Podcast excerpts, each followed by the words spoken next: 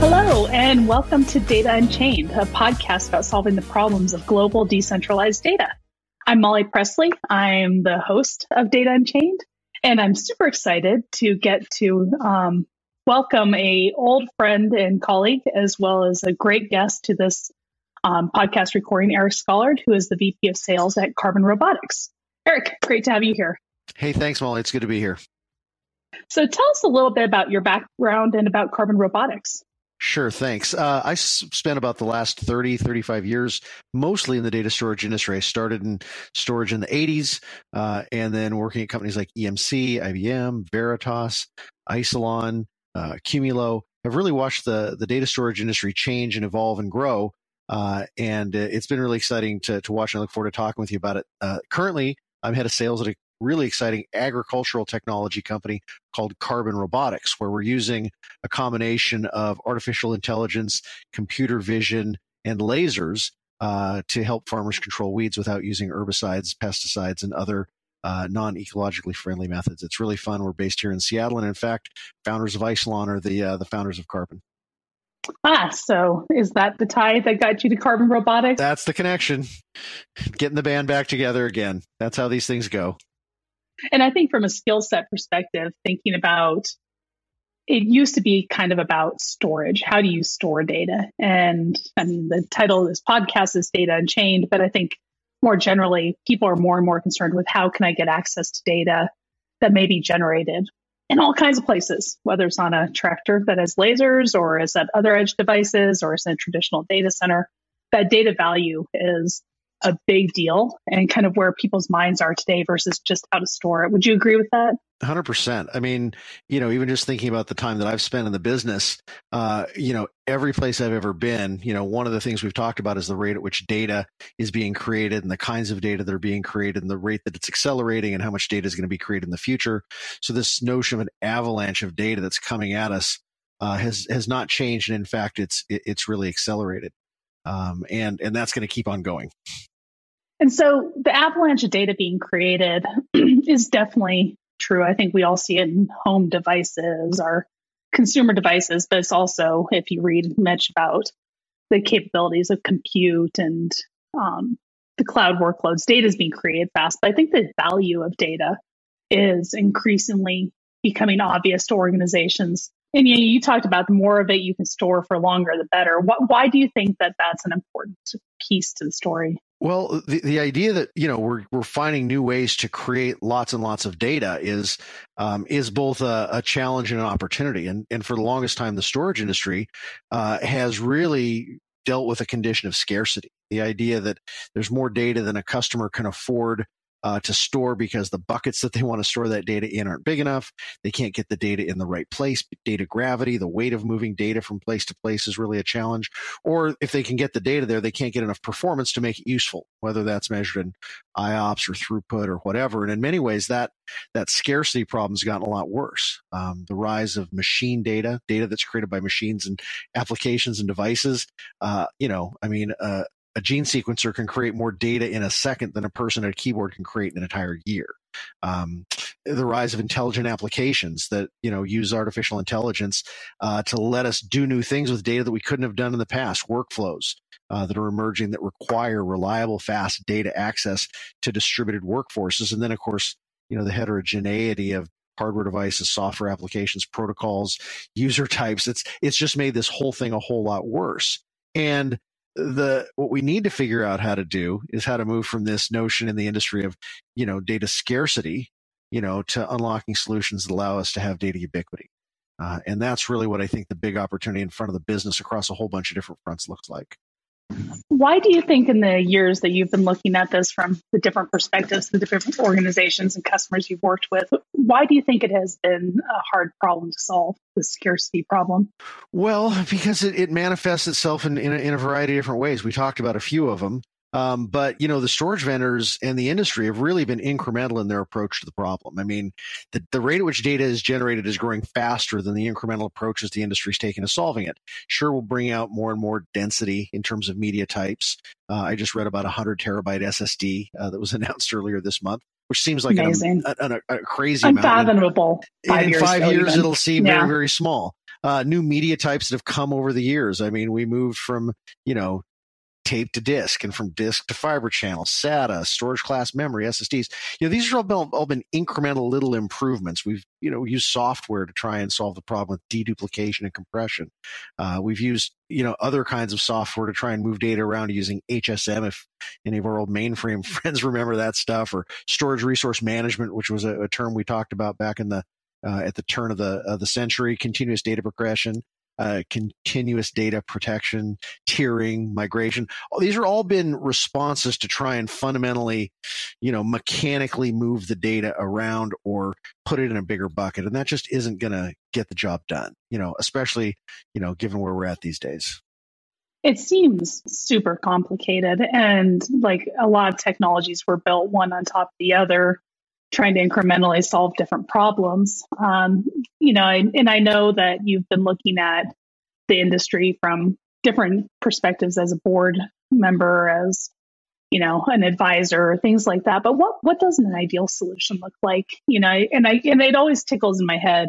Why haven't even the cloud vendors solved this? I mean, isn't this what the cloud was supposed to do? Yeah, well, so we're I, I yeah, we can talk about that for a minute. But you know, the, the the thing that really rolls around in my head is you know, this data has intrinsic value, right?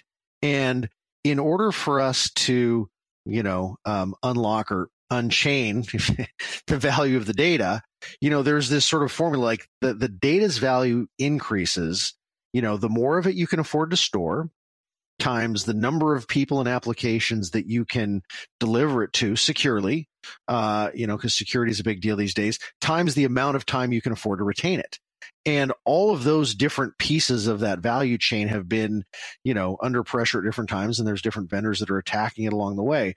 But the progress that's been made in those areas has been really fundamentally uh, at the cost of in many cases vendor lock-in. You know if you want to solve this problem you got to buy everything from one vendor and you got to work in their uh, little ecosystem. And in many cases you're going to over provision you're going to buy a lot more resource than you actually need uh, and you're going to sort of make that trade uh, to try and solve at least one piece of that problem, whether it's you know being able to just simply scale to larger sizes or to be able to move it around or what have you. But you know the industry really hasn't gotten itself together on on, on cooperating around industry standards. You know APIs have been like hostage swaps at the Brandenburg Gate, you know, with with knives drawn, and you know compatibility matrices and interop labs and cruddy support. I mean, at some point the users do kind of throw their hands up and say, "All right, I'm gonna I'm going to pick the cleanest of these dirty shirts and I'll wear that one for a while until something better comes along. But you know what? What really the world wants and has wanted for 20 years. I mean, we've been talking about this, this all your data to all your teams all the time. It's been this holy grail quest in the industry, but you know, nobody's really delivered on that. And you mentioned, you know, the cloud uh, service providers and, you know, they're just kind of the latest version of a concept that's been rolling around for 25 years. We called them storage service providers, SSPs, back in the, you know, kind of the, the, the bubble era. Uh, then it was grid storage, you know, utility storage. Now we're talking about cloud and, you know, infrastructure as a service. And they've been chipping away, uh, in many cases, I think, at the ubiquity problem um, from the perspective of scale. I mean, it, it is true that you know with the rise of you know the the major you know platform providers, the AWSs, the Azures, the GCPs, the Ollys, the Tencents, you know these kind of organizations, you can certainly uh, access and store a lot of data, you know, in ways you couldn't before. Uh, and you can scale and be flexible. And so they've really tackled a big part of the problem, but there's still uh, a bunch of problems that, that, that remain. You know, these hybrid workloads that don't all exist in the cloud um, apps that you know can't be easily rewritten to, to, to run in cloud. Obviously, issues with protocols and latency, um, consistency across geographies where you got multiple workers, you know, trying to process pieces of that data at different times and, and trying not to corrupt that stuff. Uh, and then, of course, just complexity uh, and and security. So there's we've made progress, and it's great to see. And as an industry, we keep doing that. Um, but but we're not we're not really there yet. And and I see some things that are really promising. Um, but it's funny. It seems like over history, every time we make progress against one of these fronts, like some new type of data emerges that just you know sends another wave crashing over the over the bow, if you will. Absolutely. So, what just to help our audience know kind of where to look at some of the more promising ideas and technologies today, where would you point them? Not necessarily vendors, but approaches. I think software is the key to the whole thing right now. I mean, it's clear that we're going to keep bringing to to bear new and very exciting types of, of media. You know, ways or places that data is physically stored you know and and there's a whole bunch of great things there i'm, I'm not going to touch on that but it's really you know it's about it's going to be about software and the use of software to fundamentally attack some of these problems that will unlock ubiquity and uh, I think that's because as the data scales to volumes and uh, layers levels of complexity that we haven't seen before, you know, we're gonna we're gonna see the scale of human execution. And so, using technologies like you know artificial intelligence uh, for orchestration, for security, uh, for understanding and managing data protection and healing architectures, for remediation of common administrative tasks. I mean, these are some of the the really down low tactical things that have tripped us up when we've tried to get to this this data ubiquity. And I, I really think what it's going to come down to is metadata. I think that, you know, really understanding the data about the data and the characteristics of that data, and then bringing tools and technologies to bear that use the metadata as the leverage point, as the force multiplier, if you will, to be able to unlock some of these, you know, these holy grails of ubiquity, you know, knowing which data needs to be where based on, you know, decisions or policies that have been made, getting it to the right place reliably, protecting it, making sure it's secure, uh, understanding what can be saved or what can be put in some other class or tier of storage.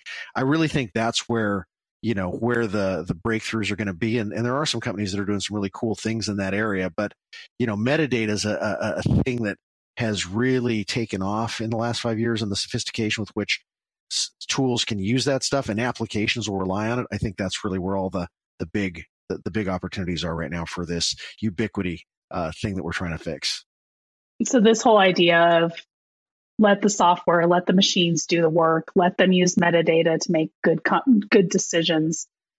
is kind of on the forefront, I think, of where a lot of development is going on today. Um, and you know, but that's a little bit of a different conversation than people were having five or ten years ago about where to store the data.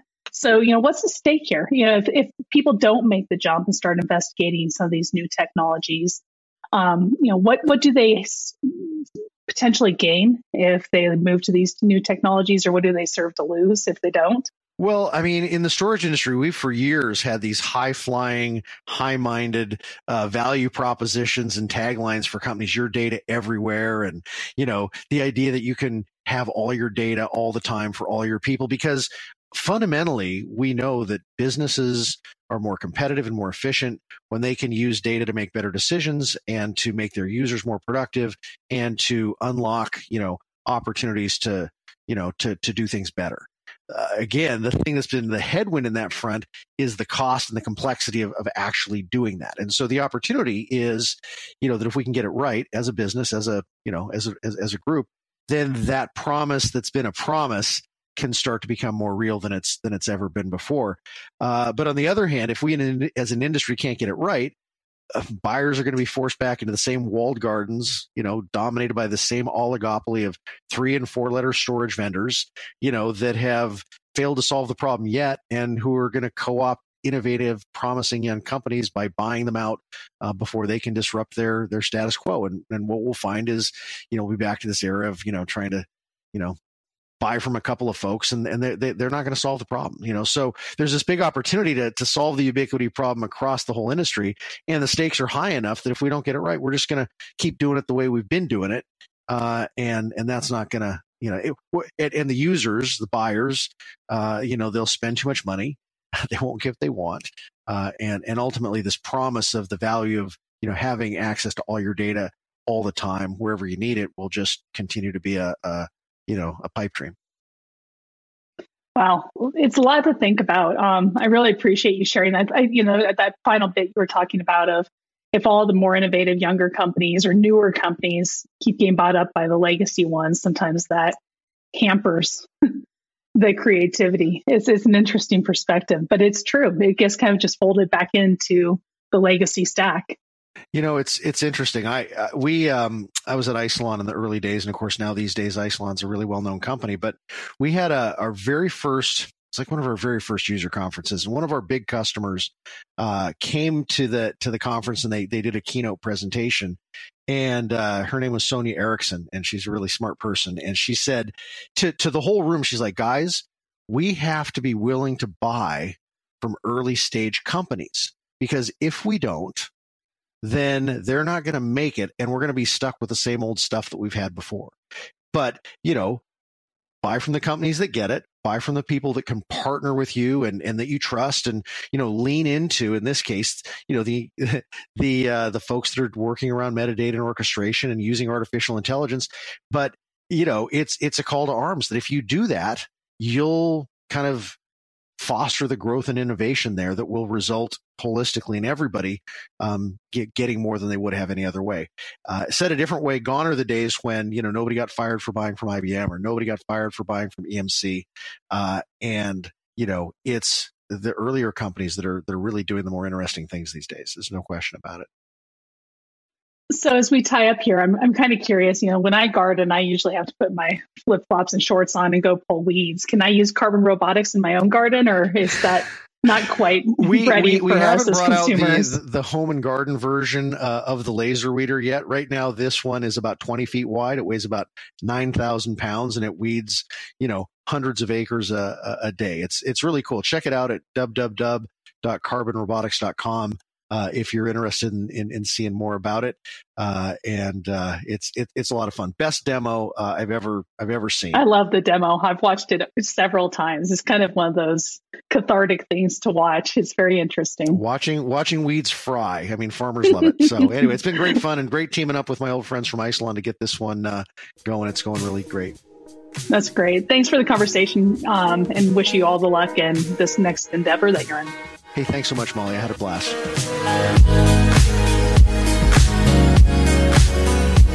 Thanks for listening to Data Unchained, powered by Hammerspace. To learn more, visit hammerspace.com. If you have a guest you would like to hear on the show, email me at molly at hammerspace.com.